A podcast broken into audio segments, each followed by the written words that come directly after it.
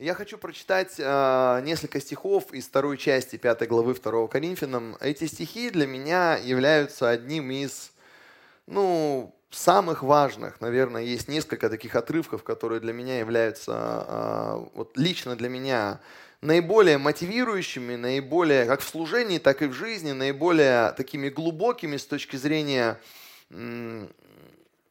ну, не только мотивация, а вообще откровение и понимание того, для чего мы живем и что Бог делает в нашей жизни. Вот я хочу некоторые прочитать, и мы сосредоточимся на самом деле на 16 стихе, но я прочитаю немножко контекста, тем более, что эти слова, они как, ну, как золото, в общем, тут по-другому не скажешь. Да. Начиная со стиха, э, пожалуй, 13 -го. Апостол Павел говорит, если мы выходим из себя, то для Бога, если же скромны, то для вас. Ибо любовь Христова объемлет нас, рассуждающих так. Если один умер за всех, то все умерли. А Христос за всех умер, чтобы живущие уже не для себя жили, но для умерших за них и воскресшего.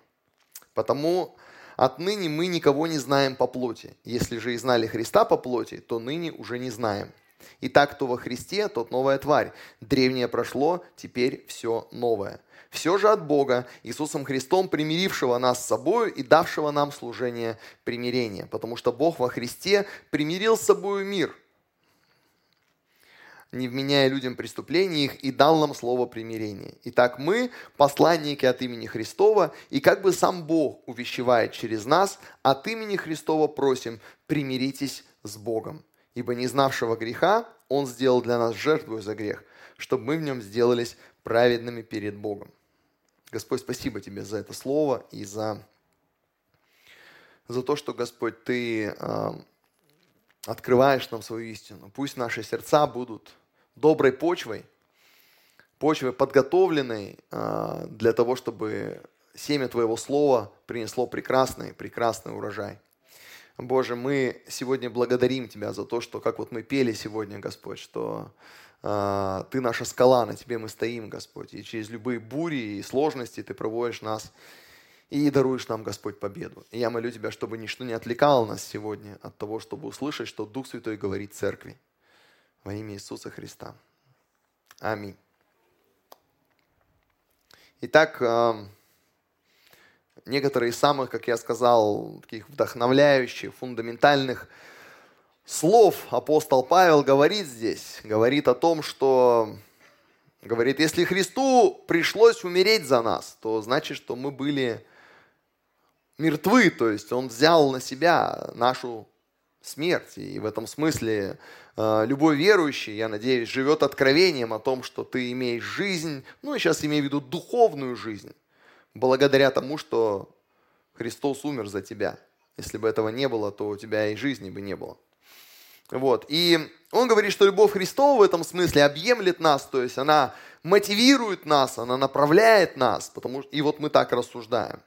Христос за всех умер, и он говорит, чтобы живущие уже не для себя жили, как раз та самая благодарность, о которой я говорил, а, а жили для умершего за них и воскресшего. Бог не заставляет тебя так жить, но любой нормальный человек, э, он понимает, что такое благодарность, что такое э, взаимность, да, когда тебе что-то сделали, ты стараешься, в каком-то смысле вернуть долг, пусть это долг условный, но если у тебя есть совесть, и тебя спасли, да, и ты это осознаешь, то ты стараешься, конечно, вести себя соответствующим образом.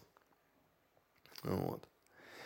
И написано, что кто, кто во Христе, тот новое творение и так далее. Это немножко контекст рассказывает, что именно в этом контексте апостол Павел там, кстати, дальше говорит о том, что э, Бог дал нам тоже служение примирения для того, чтобы помогать людям примириться с Богом. И заканчивает словами о том, что Христа, не знавшего греха, Бог сделал для нас жертву за грех, чтобы мы в нем стали праведными перед Богом. То есть вот, вот в таком контексте, в таком окружении, скажем так, стоит тот стих, на котором я сегодня хочу больше внимания сосредоточиться. Это стих 16. «Потому отныне мы никого не знаем по плоти. Если же и знали Христа по плоти, то отныне уже не знаем». Знать по плоти означает знать по-человечески, знать так, как ты можешь э, посмотреть своими глазами и рассудить на уровне того, что ты знаешь. Вообще э, мы в отношениях с людьми э, обычно именно на это полагаемся. Мы полагаемся на то, что мы знаем, на то, что мы можем увидеть. И очень часто, в том числе в отношениях с людьми, мы ориентируемся не на то, что там как-то досконально или серьезно знать человека. Можно в мониторах маленько поменьше звука, а? Звукооператоры. Спасибо большое. Вот. А, мы часто ориентируемся в отношениях с человеком на том, а, ну ладно, я не буду говорить мы, я скажу, вообще так бывает, что ты иногда знаешь и интересуешься человеком настолько, насколько он для тебя в чем-то полезен. Иногда так бывает. Вообще мы интересуемся даже вещами часто настолько, насколько э, мы хотим, насколько для нас это важно. Если ты, например, пьешь э, сок, э,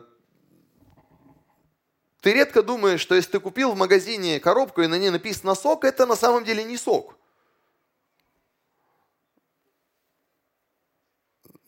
Это некая жидкость с сахаром и с, со следами, возможно, того фрукта, который нарисован на упаковке.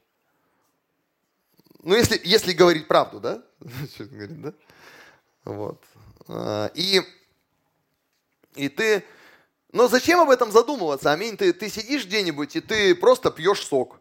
Ты, тебе спрашивают, сок будешь, и ты не начинаешь говорить, это не сок на самом деле, это вот, вот, вот и так далее. Ты, давай, написано сок вишневый, все. По вкусу вишня, сок нормально. Потому что у тебя цель попить сок, у тебя не цель быть ученым, у тебя не цель быть, э, э, понимаете, там, пищевым ревизором каким-то. То есть у тебя цель попить сока. И ты такой, отстаньте от меня. Хочешь съесть там чебурек? Ты не, ты не знаешь, что там. Ты, и ты не будешь интересоваться, потому что у тебя цель съесть чебурек. Ну, если, например, ты такую цель перед собой поставил. Ты даже не знаешь, какое мясо. Ты, конечно, можешь спросить, но в зависимости от того, где ты покупаешь чебурек, каковы шансы, что тебе сейчас скажут правду. Поэтому ты о некоторых вещах, простите меня за ты, ну, так просто в жизни получается, что о некоторых вещах мы знаем столько, сколько нам нужно, чтобы э, мы могли пользоваться э, с той целью, с которой мы пользуемся. Вот так вот. И дальше нам что-то разбираться, это иногда сложно, иногда это долго, да иногда это особо и не надо. Я в прошлый раз как раз говорил о том, что мы как люди, мы должны быть на чем-то сосредоточены, и, соответственно, наши познания в каких-то сферах, они ограничены тем, как мы это используем. И если вдруг использование того же сока для тебя становится чем-то более серьезным, чем просто его пить, ты, например, следишь там за своим питанием, ты следишь там за калориями или за фигурой, то ты тогда начинаешь становиться занудой. Простите, не занудой, а пытливым и глубоким человеком. И начинаешь выяснять, а у вас этот сок натуральный? Там, конечно, будет написано натуральный, а как ты? Вот. Там еще может даже написано быть из фермерских фруктов. И еще чего-нибудь там. Но ты начинаешь, понимаете, да, у тебя расширился спектр твоих интересов, соответственно, э, расширилась цель, и у тебя, тебе нужно более глубокое понимание темы. С людьми также. Вы знаете, что, ну как, это не то, что так должно быть, но оно так получается просто. Вы знаете, да, что, допустим, если ты, э, ну, к примеру, пересекаешься с какими-то людьми, например, это человек, который пробивает товары на кассе э, в супермаркете, э, этот человек большинство проходящих мимо людей интересует именно как некий э, субъект, который осуществляет пробитие товара. И причем иногда, даже если ты, ну, иногда, если ты не в настроении общаться с кем-то, уже есть для таких, как ты, э, касса самообслуживания. Там ты сам все делаешь. Вот. Знаете, проводили такое исследование, я специально говорю по поводу того, как кого мы знаем. Э, проводили такое исследование, что человек стоит на кассе в супермаркете, и ему, значит, там, ну кто это там, кассир, да, получается, пробивает какие-то товары, Вот, и потом человека отвлекают и меняют кассира. То есть, знаете, один прячется, другой это, появляется и продолжает, и человек потом возвращает свой взгляд на это, и большая часть людей не замечают подмены. Даже с некоторыми людьми проводили эксперимент, что дважды меняли кассира. На другого вообще. На, то есть один, второй, третий. И человек как бы, ну, если у него даже какие-то сомнения закрались, он как бы, ну, э, он не про это думает в этот момент, и его не это в данный момент интересует.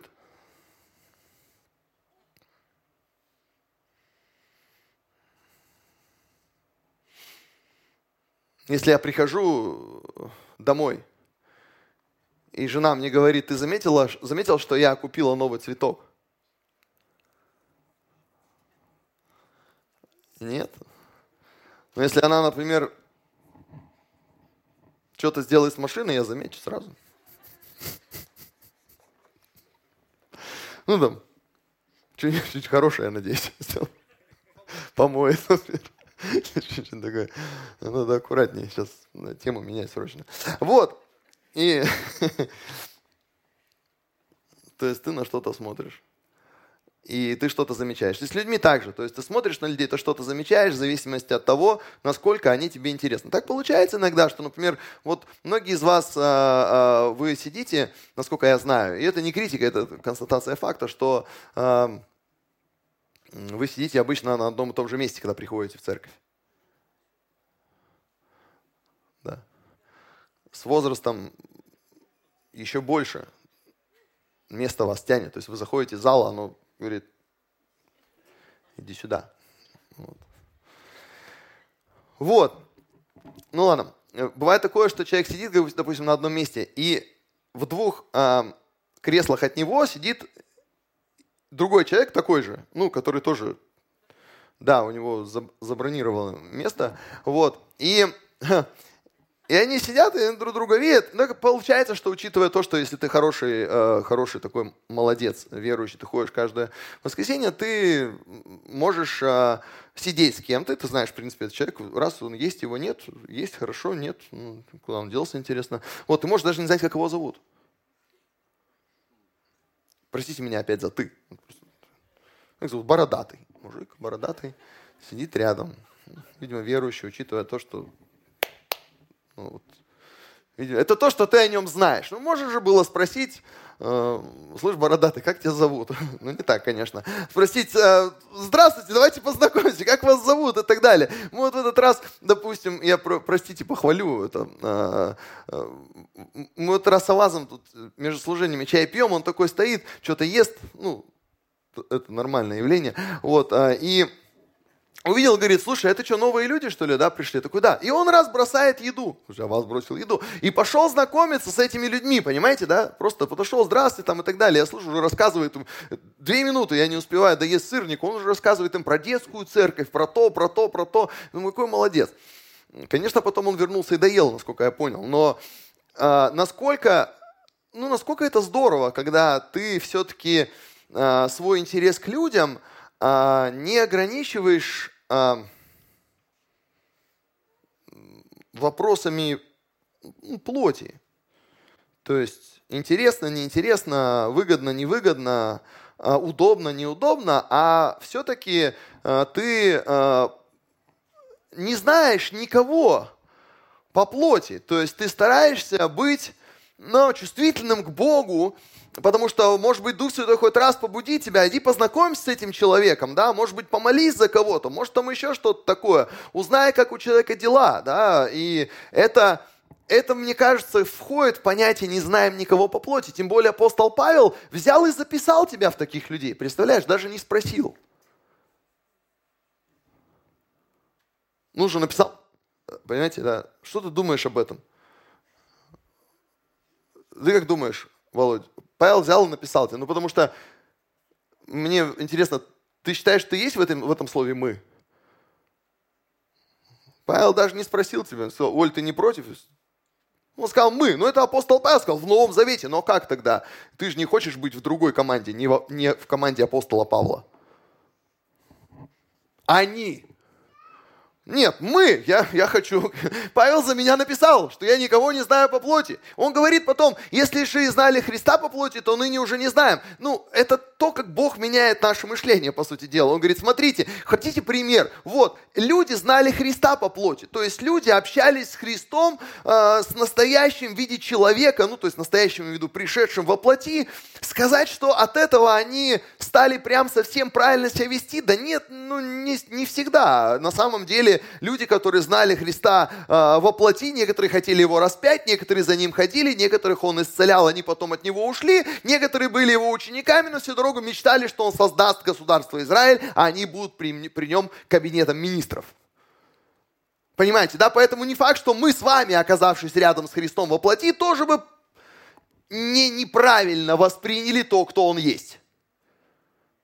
Потому что некоторые из нас думают, ну если бы я был с Христом плоти, сказал, все, Христос, я все понял, давай, там, что надо делать, пойду церковь открою, пойду там больных исцелять. Если меня поведут на крест, я никогда не отрекусь. Ты же знаешь, я читал Новый Завет. Отлично. Он говорит, э, вот была одна история, вы, наверное, помните, которая как раз об этом показательно э, так говорит. Когда Иисус спросил своих учеников, за кого вы меня почитаете, то есть кем вы меня считаете. И начались рассуждения, они говорят, ну, одни говорят то, другие говорят это. Вот. А, и Петр выдает свое знаменитое «Ты Христос, Сын Бога Живого». Иисус говорит, вот как раз то, что здесь Павел как бы намеком отмечает, он говорит, «А, «Ты, говорит, благословен». Симон, сын Ионин, потому что не плоть и кровь открыли тебе, это Отец мой, сущий на небесах.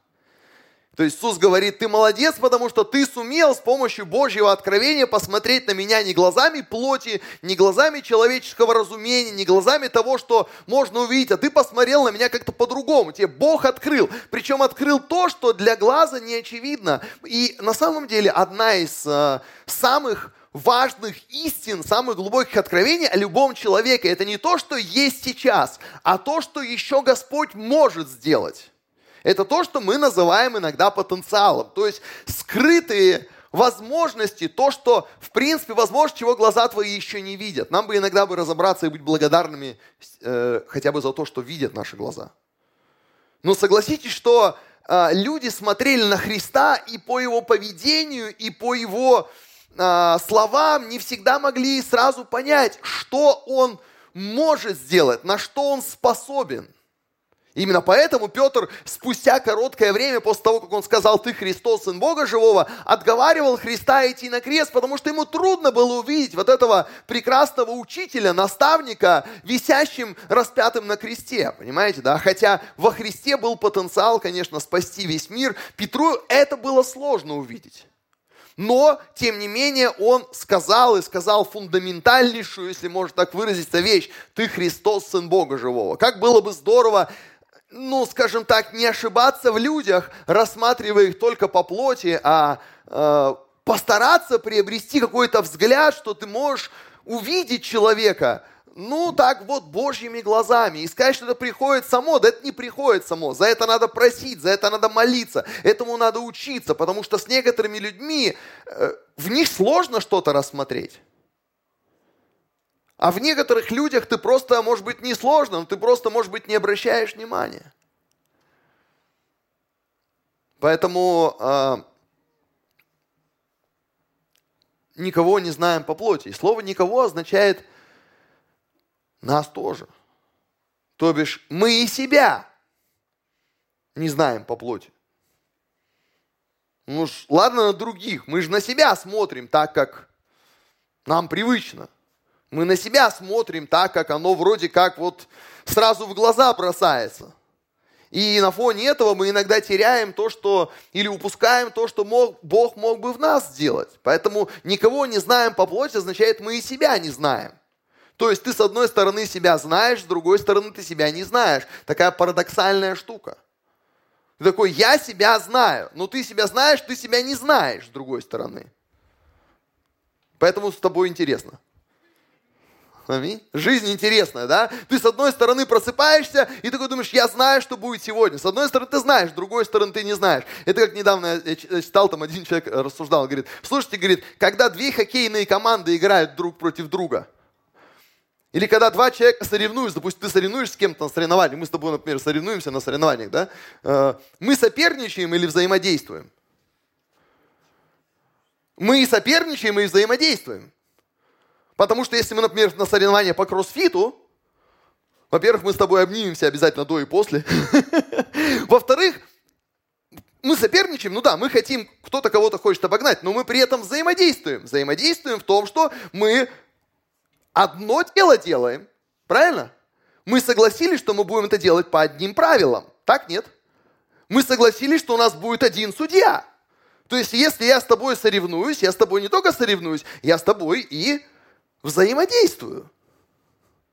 Потому что если я с тобой не взаимодействовал, ты, может быть, делаешь что-то из кроссфита, а я пошел хоккей играть. И чего? И кто из нас выиграл? Да, оказывается, для того, чтобы соперничать, нужно взаимодействовать. Иногда. И для того, чтобы себя, ну, узнать, надо иногда признать, что ты особо не знаешь и не разбираешься.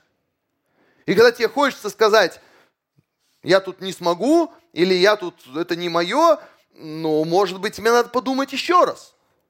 Потому что то, что ты сейчас говоришь, тебе открыли как, как, как раз плоть и кровь. А тебе надо бы услышать то, что откроет Отец, сущий на небесах. Вот. Тем более, что э, вы помните, наверное, один из таких стихов, которые ну, об этом говорят. Это Ефесянам 3.20, там написано, что Бог Духом Своим действующим в нас, вот, силою действующей в нас, а, может сделать несравненно больше всего, чего мы просили или о чем помышляем. Чем мы просим или о чем помышляем. То есть, смотрите, получается, что а, то, что ты просишь или о чем думаешь, Бог способен сделать гораздо больше. И э, вы знаете, я заметил, что люди все-таки больше расстраиваются, когда у них пропадает то, что есть, а не то, что могло бы быть. Ну, подумайте об этом, что если сейчас у тебя, например, э, украсть, украдут телефон, или у тебя, допустим, упадет и разобьется телефон, вдруг,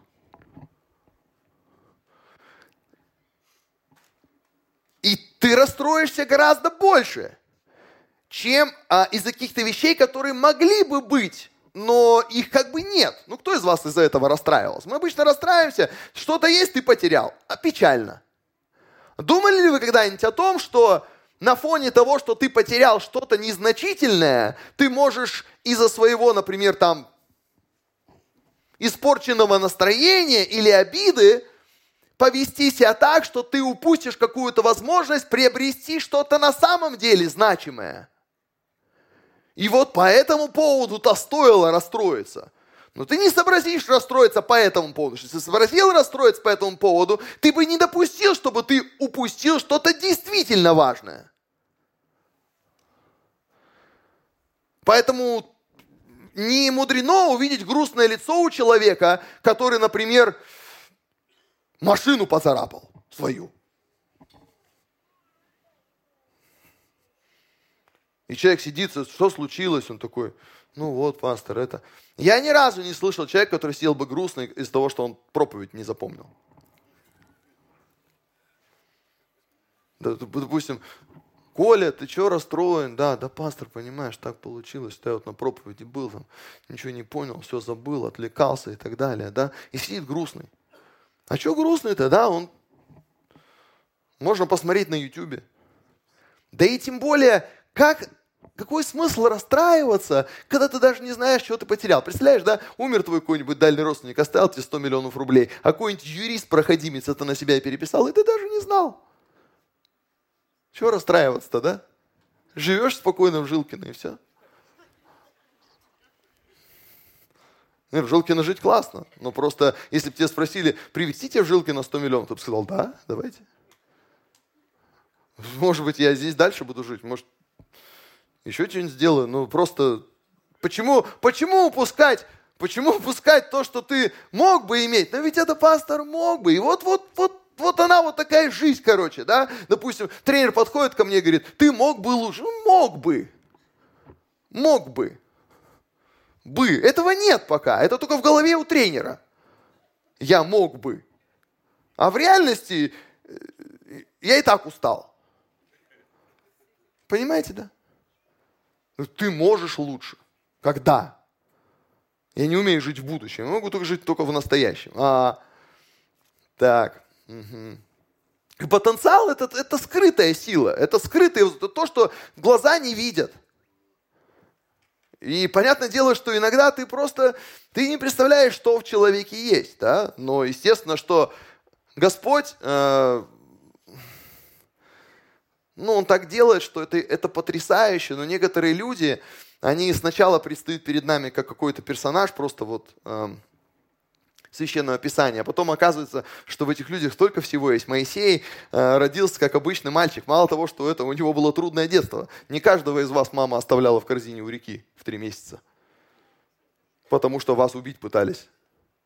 Трудное детство с какой-то стороны. В Моисее было несколько книг Нового Завета, спасенный из рабства народ Израиль, столько чудес, столько откровений и так далее. И все это было в этом мальчике. И это сложно было увидеть невооруженным взглядом.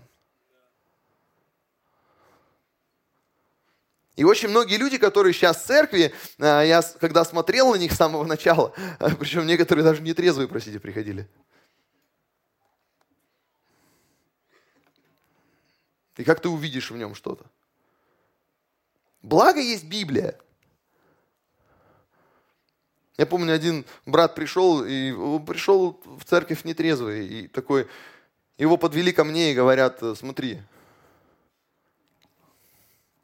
Я говорю, смотрю. Скажи, говорит, ему что-нибудь, а он ничего не понимает. Я такой, благо, что есть Библия, потому что я толком ничего не вижу. Ну, в смысле, я вижу, что смотреть особо не на что.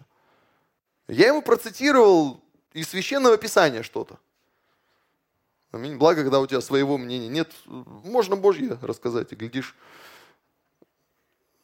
И поэтому полезно знать Библию. Я ему сказал Библию, я говорю, слушай, если ты поверишь, спасешься ты, весь дом твой. И еще что ты ему сказал? Ты говорил, спасся? Сейчас миссионер, слава Богу. Понимаете? Видел ли я? Ну, как бы да. А, и отношение к этому, вы знаете, что а, отношение к к тому, что вроде как Господь в тебя вложил, вроде как Он тебе дал. Почему я говорю вроде как? Потому что ты же не видишь этого, ты надо как-то поверить. Иисус сказал, что ты благословен. Блаженны не видевшие, но уверовавшие. И естественно, что самая потрясающая работа, которую Бог делает, Бог делает внутри человека. И поэтому, чем мне очень нравится церковь, это то, что в церкви можно увидеть, как Бог не просто изменяет жизнь человека, а как Бог достает из него и прославляется в тех вещах, которые были им заложены в человеке, но по каким-то причинам проявлялись или не тем боком, или во славу не того, кого нужно, или вообще никак не проявлялись.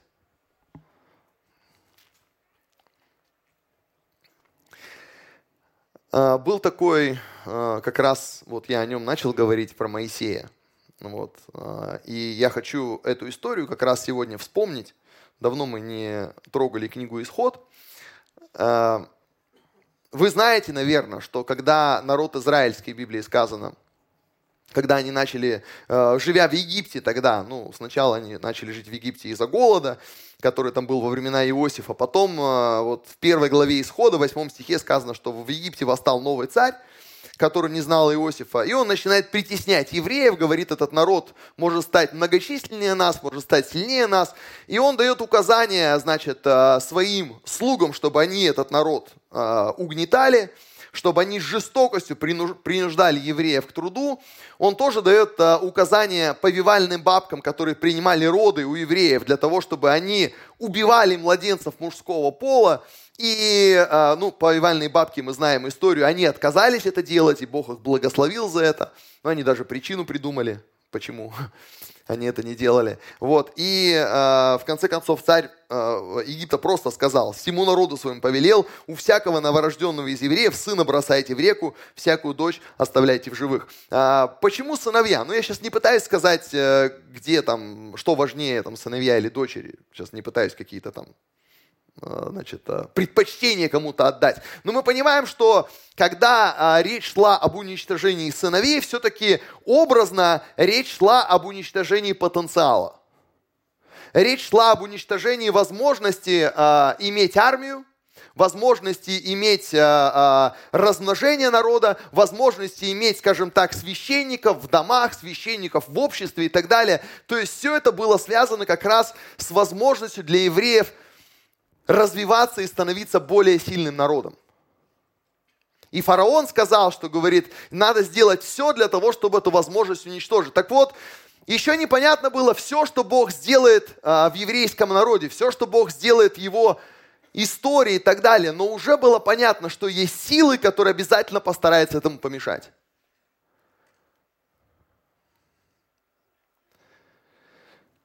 Ты не знаешь все, что Бог сделает еще в тебе. То, что ты видел, это не потенциал. То, что произойдет и может произойти, это потенциал.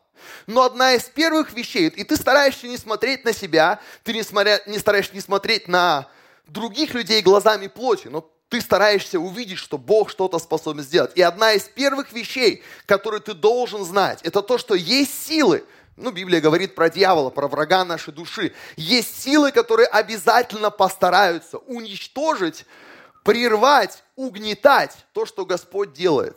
Есть такое понятие. Предупрежден, значит вооружен.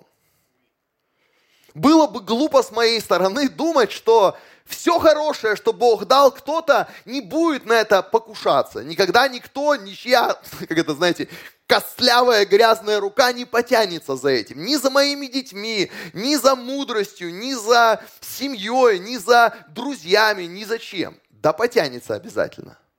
Фараон, как человек, который, ну, ну как он, царь Египта, да, он он своим людям говорит, он, он понимаете, да, он целую, целую историю из этого сделал, он там дал указания надсмотрщикам, он дал указания повивальным бабкам, он дал указания своим воинам, он дал указания всему народу, то есть он постарался создать такую историю, чтобы украсть у народа возможность развиваться. Вот мы сейчас э, этот, э, 23 февраля праздновали. Вот. Э, ну, День защитника Отечества. Обычно записывают этот, этот праздник сразу всех мужиков, и служивших, и не служивших. Ну, пусть будет, потому что э, опыт показывает, что даже если ты не служил, можно легко начать служить в любое время в наши дни. И я вчера спросил, э, вчера было 24 февраля, правильно? Правильно. Значит, позавчера было 23. Я спросил вчера, 24 февраля, у тренера на тренировке, я говорю, слушай, а, ну как-то маловато народу. Он говорит, мне кажется, что некоторые люди отдыхают после 23-го. Я говорю, после, я говорю, после тренировки 23-го? Он говорит, ну не только. После самого праздника. Я думал, на празднике наоборот, ты когда отдохнул, и ты на следующий день полон сил. Это смотря как ты отдыхал.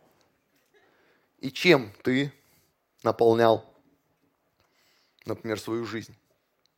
Да? И вот, а, вот этот такой древний замысел, чтобы, чтобы уничтожить сыновей, уничтожить таким образом потенциал, возможности и так далее, он э, такой дьявольский замысел. Кстати, по подобный замысел был во времена Христа, когда Христос родился, вы помните, да? Царь Ирод повелел убить всех младенцев мужского пола, помните, да? И была великая такое, ну, великая трагедия была на самом деле, когда это произошло. И э, понятное дело, что большинство мужиков, которых я, например, знаю, их, как говорится, палкой не убьешь. То есть они прямо, да? Что с ним сделаешь? Поэтому э, есть варианты. Есть варианты, да.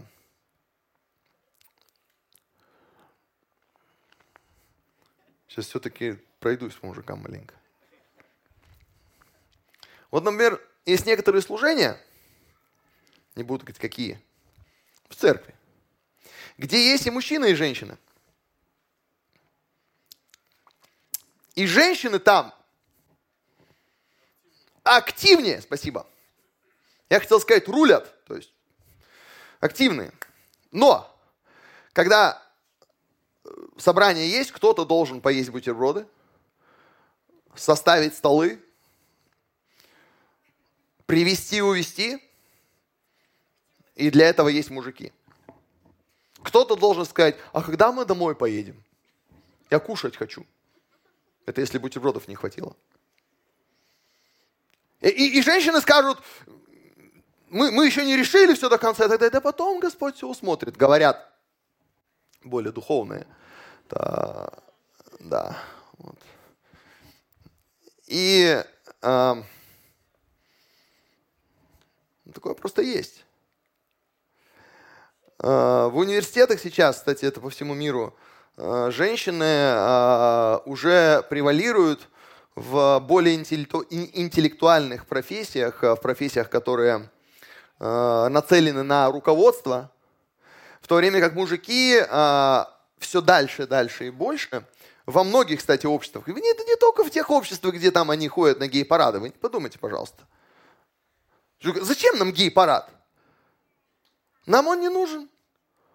У нас другой парад. У нас мужики это,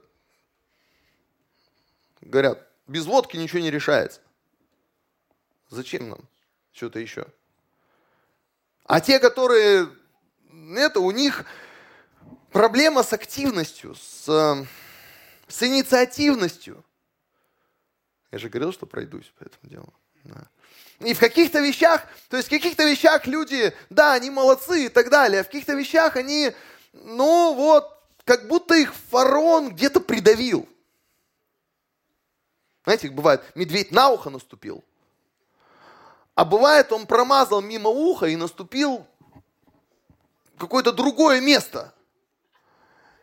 И вот он вот такой вот хороший. Ну, вы знаете, вот в самых простых проявлениях мужику надо три вещи, если честно – Еда, секс и тишина. Я сейчас имею в виду дома.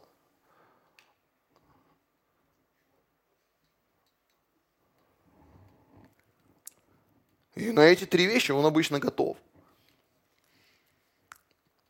А дальше? И поэтому я иногда... Сейчас я закончу. Минуту. Все. Я иногда, иногда, когда венчаю людей, допустим, знаете, вот там, э, ну, я иногда венчаю людей, вот, и э, вы сейчас мне скажете, там, это пастор темпераменты разные. Да все я знаю про темпераменты. Все, правда, знаю. Э, я сейчас про это. Знаете, там девушка какая-нибудь такая, вот, она такая довольная, что она замуж выходит, да, парень рядом с ней такой, молодец, такой хороший и так далее. И я такой думаю, она, она, она такая думает, я сейчас выйду замуж, и у меня там будет герой, который будет меня вести по жизни, который будет там э, указывать курс там, и грести сам будет, и курс прокладывать там, да, и, там, не знаю, это, э, парус по ветру поставит и так далее. Вот. А, а он устал. Еще лет в 15. Он просто устал. Он не понял, где он устал и почему он устал. Но он устал. Ну иначе как объяснить, что он в какой-то ситуации его... Вот я... Вот.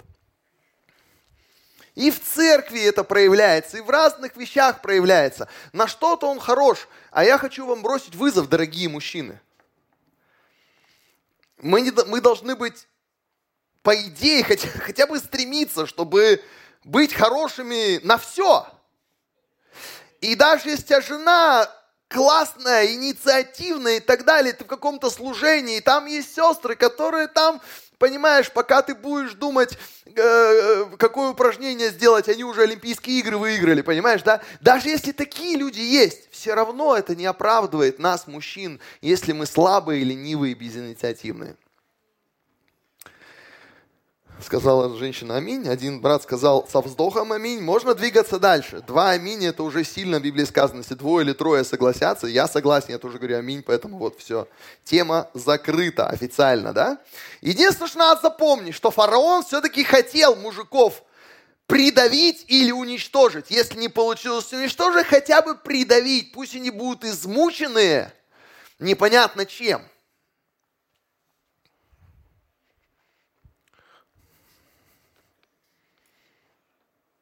Что меня всегда удивляет, что есть люди, которые, вы меня простите, пожалуйста, еще раз, сейчас, правда, сейчас остановлюсь, которые ходят в церковь, ведут домашку, работают, успевают сходить в спортзал, успевают свозить жену в отпуск, успевают прийти на молитву, успевают прийти на вечер хвалы поклонения, успевают еще куда-нибудь съездить, на какой миссии попроповедовать. И есть те, которые, не пришел на домашку? Я устал после работы. Реально, как будто делали их на разных фабриках. Теперь все. Вот.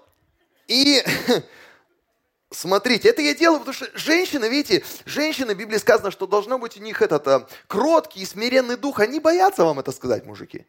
Ну, и, ну иногда-то они набираются смелости, да, 8 марта, скоро 8 марта, слушай, все, да, ты придешь с цветами, и, может быть, тебе скажут, что надо, чтобы радовались не только цветам. Вот.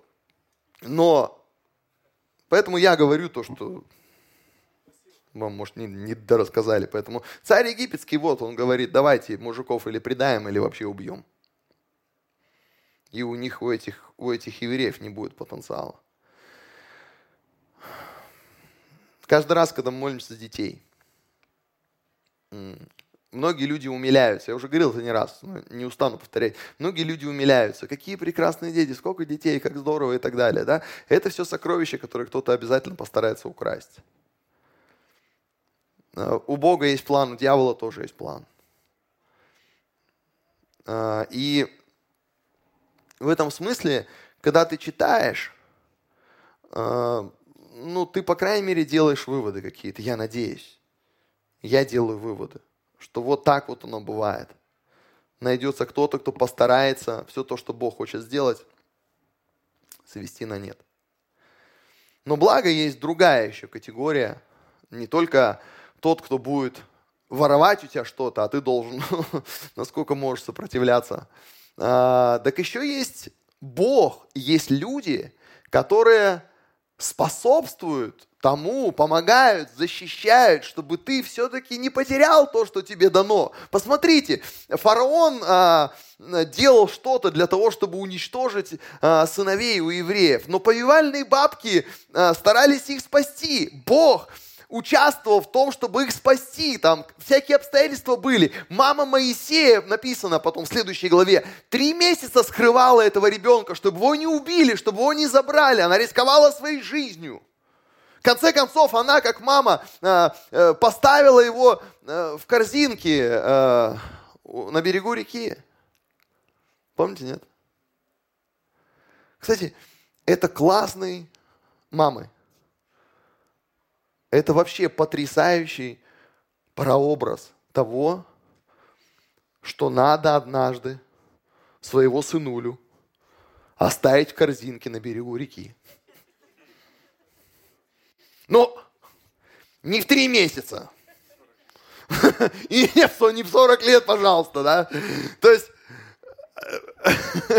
где-нибудь ближе к совершеннолетию. Надо его да, на, то есть, ну, потому что, потому что а, а, Пока у вас есть ребенок, для меня тоже откровение, потому что я, ну, я, я являюсь отцом, пусть не являюсь мамой, но для мамы практически всю жизнь мотивация такая, сохранить своего ребеночка от влияния этого страшного, жестокого мира.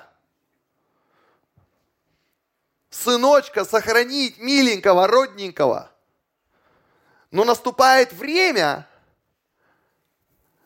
когда его надо, даже если он ручками и ножками это сопротивляется, вынести сказать, все,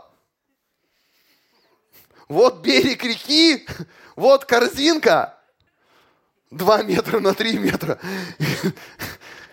Ты, ты теперь сам по себе. Потому что на каком-то этапе оно, твоя забота будет играть против него. Некоторые думают, Господи, дай ему хорошую жену. Да. Чтобы ты могла его передать в корзинке, прямо отнести. Вот, я вырастил. А он в корзинке, ну или на диване, неважно, чем его там принесли и отдали. Главное, Господи, дай ему хорошую девушку, которая бы любила, заботилась бы о нем, не хуже, чем мама. Прекрасная идея. Некоторые мужики думают, думал, думал же на рыбалку съездить в воскресенье, а думал. Ничего страшного. А, вы помните, наверное, когда Христос родился? Ну, это, это, было, это было лирическое отступление просто. Это просто полезно будет. Возможно, кому-то. Вот. И когда Ирод пытался убить э, Иисуса, зная, что ему предстоит быть спасителем. Помните, ангел пришел, сказал Иосифу, уходите там, скройтесь и так далее. То есть подумайте о том, что тот факт, что у вас есть все-таки какая-то вера, какое-то какие-то отношения с Богом, этому за это сражался Бог. За это сражались ангелы. Ради этого старались люди какие-то. Чтобы у вас была возможность прийти в церковь, э, прочитать Библию, хоть какую-то веру приобрести. За это было принесено немало жертв. На самом деле, подумайте об этом, любого из нас можно отследить до одного из апостолов. Любого из нас.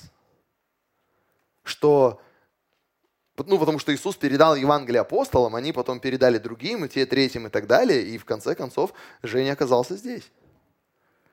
То есть на всей вот этой протяженности кто-то, чтобы Женя был здесь, не отказался кому-то рассказать Евангелие. Кто-то не, как говорят в народе, не сдулся, не бросил это дело. Худо-бедно может быть, там как-то там не очень грамотно и так далее, но кто-то что-то делал чтобы он оказался, ну, даже как в физическом плане, представляешь, да, если учесть история человечества, историю, как люди раньше жили, сколько народу умирало, сколько было войн, сколько, то, что ты здесь сейчас сидишь, следствие такой длинной генетической цепочки, ты просто чудо. Понимаете, да, потому что твои предки сражались, умирали, но рожали тебя. Я имею в виду предки не в смысле родители, но родители тоже. Еще до них, и до них, и до них, и так далее. Во время татаро-монгольского ига кто-то из твоих родственников под игом татаро-монгол тебя это ну не делал, а готовил. И вот ты здесь ну, есть определенная благодарность, наверное. Знаете, некоторые, я, я разговариваю с людьми, некоторые говорят, что я живу, зачем мне эта жизнь? В смысле зачем? Люди жизни отдавали, чтобы ты жил. Воевали за эту страну. Воевали, может, просто за свою деревню. Просто за свою жизнь, чтобы просто выжить, чтобы ты появился на свет. И точно не для того, чтобы ты такой, зачем мне вставать с утра? Как зачем? Хотя бы, чтобы другого такого сделать, как ты. Который тоже станет, зачем мне вставать? Ты ему скажешь, как зачем? Тебе вчера рожал, что ли, да? Вот ему-то ты знаешь, что сказать. Да я старался, да я кормил, да я там ночей не спал, да мама твоя ночей не спал. Ну-ка иди, живи нормально. Поняли, да? Себе то же самое скажи. И хорошо будет. Какая-то повивальная бабка там рисковала жизнью своей, чтобы какой-то этот вырос там потом халев. Или Иисус Новин, понимаете, да? Рисковала фараону, рассказывала всякие сказки.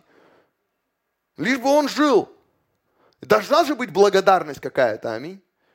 Должно быть осознание того, что я верю, я здесь, потому что кто-то старался, кто-то молился. Мои наставники, мой пастор, тот человек, который отвечал на мои тупые вопросы. Может, не тупые, может, умные вопросы. Мне казалось, что не умные.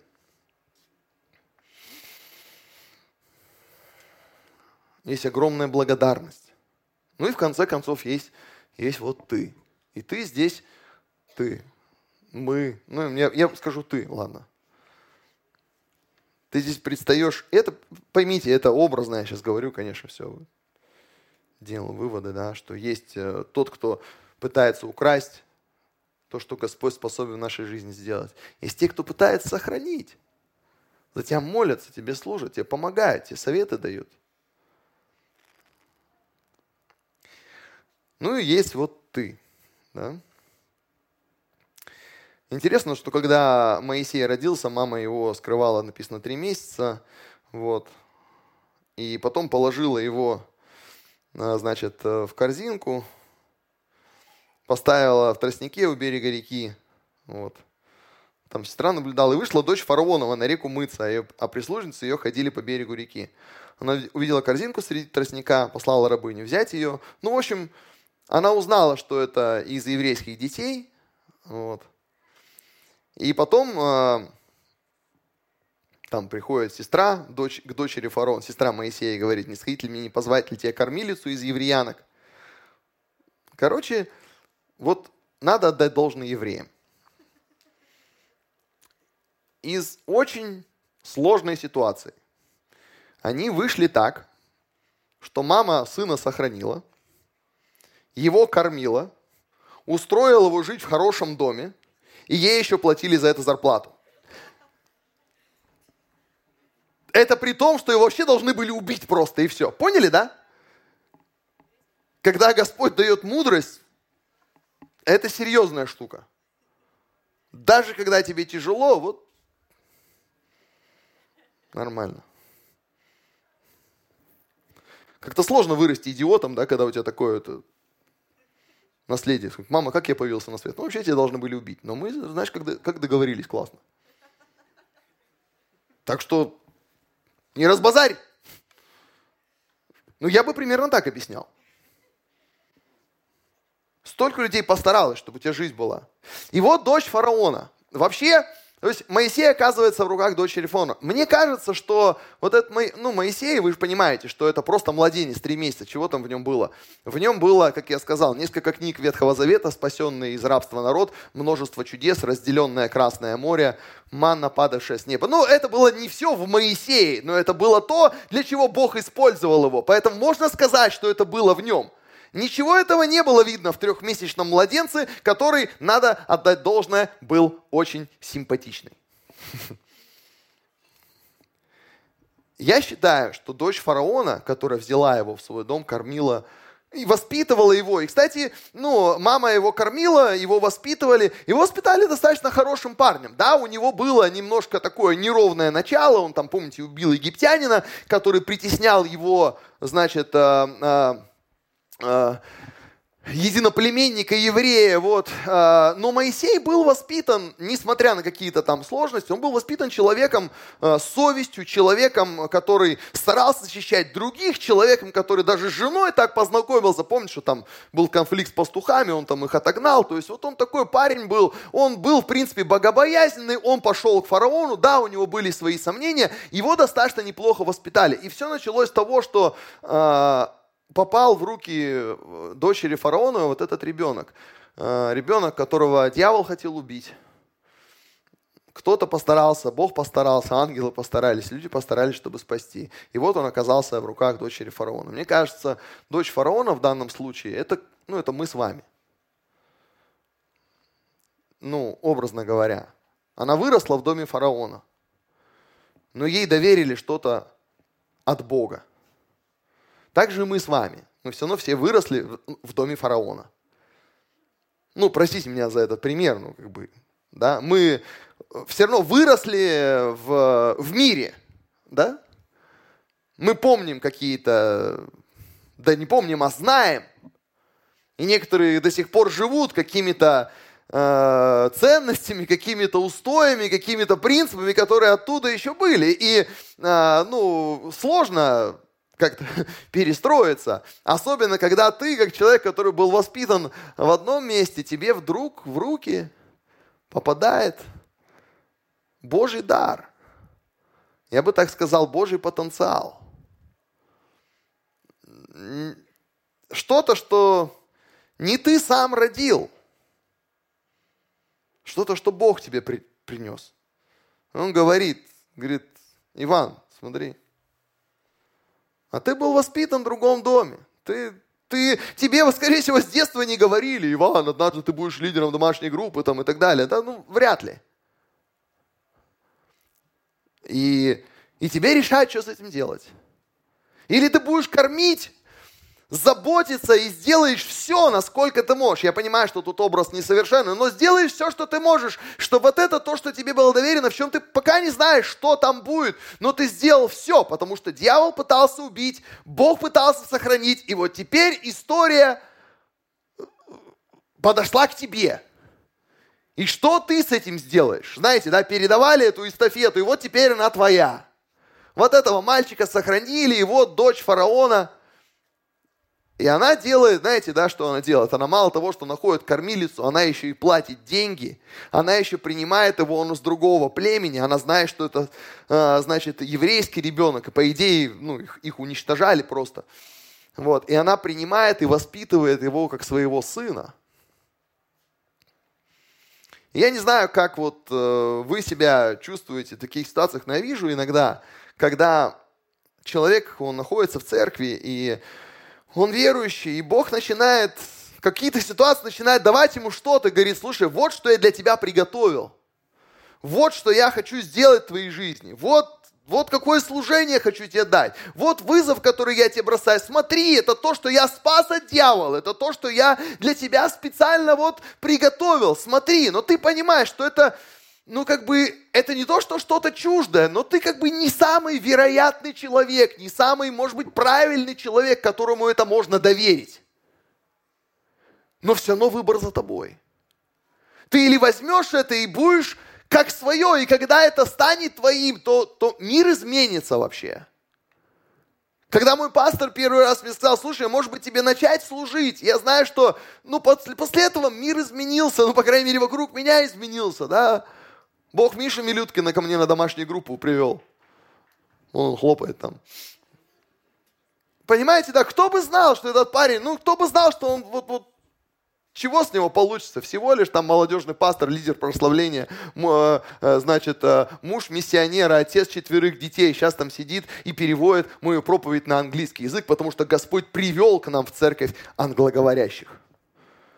А все началось с того, что кто-то там где-то ответил на Божий призыв. Однажды мы ответили на Божий призыв, нам сказали, а вы начните центр реабилитации. Тогда еще так можно было говорить, сейчас надо говорить центр восстановления. Как ни крути, это Лука 4,18, да, то, что мы пели. Дух Господень на мне был, ибо Он помазал меня, помните, да, благовествовать нищим, послал исцелять сокрушенных сердцем и так далее. И мы откликнулись, и смотрите, сколько вообще людей сколько измененных жизней. И когда нам это Бог дал, и таких служений было то же самое с миссиями, да, жили спокойно, молились, Господи, дай здание, там, там, как там, дачку, тачку и собачку, или как там было, да? То есть, то есть это я сейчас придумал уже. Вот, но и, и приходит Господь говорит, ну правда, это, простите меня за вот такое одухотворенное это, но он говорит, смотри, вот я вот это видение, чтобы вы церкви открывали, я его сберег от дьявола, я его хранил для вас. И я понимаю, что ты тут вышел просто на реку погулять. Ну вот смотри. Примешь, сделаешь своим. Позволишь, чтобы это жило в твоем доме. Позволишь, чтобы на твои деньги это развивалось. Позволишь, чтобы все, что хорошее в тебе есть, ты, ну в нашем случае, все, что хорошее, ты вложил. Да, это будет, понятно, Моисей не стал плодом усилий только дочери фараоновой. Может быть, она и не всему правильному учила его, это понятное дело. Но я говорю вам, они его неплохо воспитали. Моисея. На самом деле, он, то, что он жил в доме фараона, и наверняка научил, ну, научился каким-то хотя бы принципам управления и так далее, потому что кто, кто знал, что ему потом э, придется управляться с целым народом, пара миллионов человек. То есть все это Бог как-то так вот чудесным образом построил для того, чтобы во всем этом был смысл. Я не знаю, как это было бы, если бы это дочка фараона сказала, да вы выкиньте, уберите из глаз моих. Это может быть опасно, это может быть неудобно, это может быть муторно и так далее. Да это вообще не мой ребенок. И я видел, ну честно, видел не раз, когда э, люди, знаете, как есть такое, что не буду трогать там сильно медицину и так далее, но такой странный момент, что в какой-то момент считается ребенок, в какой-то момент считается вроде как не ребенок. Когда родился, появился на свет ребенок. Когда в утробе матери на каком-то этапе это еще вроде как даже не ребенок считается. Из-за этого люди чувствуют, что имеют право делать аборт. И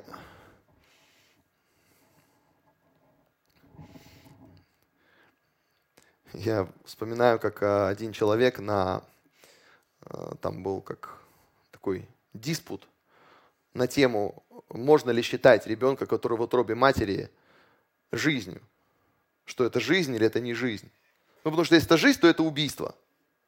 А если это не жизнь, то это не, уби... не, это не убийство. Вот. И там спорили, что можно считать началом жизни. И там один человек доказывал, что это все равно жизнь. И один встает там студент и говорит, Почему вы считаете, считаете, что это жизнь? Там же нет способности там сознательным быть, способности нет у этого ребенка собой управлять. Почему вы считаете, что это жизнь? Он говорит, ну смотрите, говорит, если, говорит, вы, допустим, будете спать, вы ж, вы ж во сне несознательны, и вы не можете собой управлять. Можно я вас убью? Кто такой, нет. Почему? Ну, говорит, сон это такое состояние, я практически в сознании, только вот сплю и так далее. Он говорит, ну хорошо, другой вопрос. Если жизнь это сознание и способность управлять, тогда если ты будешь в коме, тут ты точно без сознания и точно ничем не способен управлять. Можно тебя убить? Такой, такой, нет. А почему? А потому что есть шанс, что я выйду из комы и буду нормальным человеком. Он такой, а, так у этого ребенка есть шанс, что он родится и будет нормальным человеком, если твои руки до него не доберутся. Ну, это так просто. Вдруг кому пригодится. В такое время живем.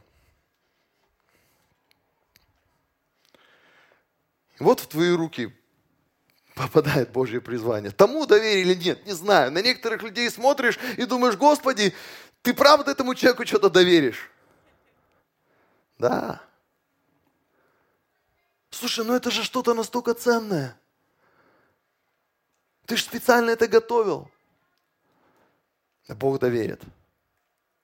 Потому что написано то, с чего я начал. Мы никого не знаем по плоти. Ни Христа не знаем по плоти, не должны знать, ни людей. Мы насчет всего, как верующие люди, должны хотя бы оставить частичку не сомнения, а частичку того, что, Господи, я вот на себя смотрю, я вот смотрю вот так, вот так. Ну давай так, ты мне покажи, пожалуйста. И я разберусь тогда хоть как-то, хоть что-то, буду хоть что-то правильно делать, да? И я буду понимать, что то, что ты в меня вложил, и то, что еще предстоит, то, что я еще не видел, дьявол обязательно попытается это украсть. Мир обязательно попытается это украсть. Кто-то, я знаю, Бог сражается за меня, ангелы сражаются за меня. Есть люди, которые мне помогают и молятся за меня. И в конце концов я обязательно окажусь в положении вот этой дочери фараоновой, где мне дали и сказали, вот для тебя берегли, готовили, рискни, пожалуйста, прими как свое. Будь готов пожертвовать на это время, будь готов пожертвовать на это деньги. И то, что вырастет, ты будешь просто потрясен, насколько это будет прекрасно. Спасибо. Давайте встанем, помолимся. Такой очень своевременный акцент. Спасибо большое. Давайте помолимся. Господь, я благодарю Тебя, Боже, за столь чудесное время. Господь, каждому из нас предстоит все равно принимать какие-то решения и сегодня, и завтра, и потом. я молю Тебя о том, что о чем апостол Павел сказал, чтобы мы никого не знали по плоти, включая себя, Господь. Чтобы, как Петр, Господь, мы были людьми, которым не плоть и кровь открыли что-то, а которому Ты, Господь, открыл. И Бог, я молю Тебя, чтобы особенно в каких-то важных моментах мы взывали к Тебе и молились и спрашивали Тебя, Господь. Боже, я прошу сейчас во имя Иисуса Христа, чтобы Ты научил нас противостоять, Господь, атакам, которые направлены против нашей духовной жизни. Не позволять лукавому что-то у нас украсть. Я молю Тебя сейчас во имя Иисуса за то, чтобы, Господь, наше сердце всегда было благодарно за тех людей, за те обстоятельства, за все то, что Ты делал, чтобы сберечь и передать в наши руки призвание, Твою, Господь, судьбу для нас. И я молю Тебя сейчас, Господь, что получив что-то от Тебя, дай нам, Бог, правильно распорядиться. Родителям Иисуса доверили вырастить Иисуса Христа. Вот этой дочери фараоновой выпала честь воспитать и вырастить Моисея. Господь, у нас, очевидно, тоже есть что-то, что Ты нам доверяешь. знаете, интересно, что это был целый ребенок. Его нельзя было, я про Моисея говорю, ему нельзя было сказать, так, я половину возьму. Нет, так нельзя. Или ты берешь все, или ты отказываешься. И как-то, как-то так с Богом получается, что с Ним не получается торговаться. Когда Он предлагает что-то, надо ли соглашаться на все, или смысла нет, потому что если бы можно было дать часть, Он бы тебе и дал часть, а все, что Он предлагает – это все, что надо брать. Господь, дай нам, пожалуйста, мудрость и откровение. И, Господь, посвящение. Кто-то, Господь, из нас уже знает что-то и видит, что Ты, Господь, нам предназначил. Кто-то, возможно, нет. Никто, Господь, не мешает прийти к Тебе в молитве, спросить, Господь, сказать, Господь, э, я, может быть, что-то сейчас не знаю, не понимаю, но ты меня своди -то, там, на тот берег реки, образно говоря, где у меня будет встреча, которую ты для меня устроил. Ты меня, Господь, своди вот в это место, где у меня будет возможность, Господь, пережить какое-то откровение, какое-то чудо от Тебя. Ты дай мне, Господь, благодати, чтобы я не вел себя так, будто ничего не произошло. Потому что это невозможно. Господи, я благодарю Тебя за то, что, Господь, а, каждое слово, которое от Тебя будет как доброе семя в сердцах, принесет добрый плод во имя Иисуса Христа. Аминь. Аминь. Пусть Бог вас благословит, друзья.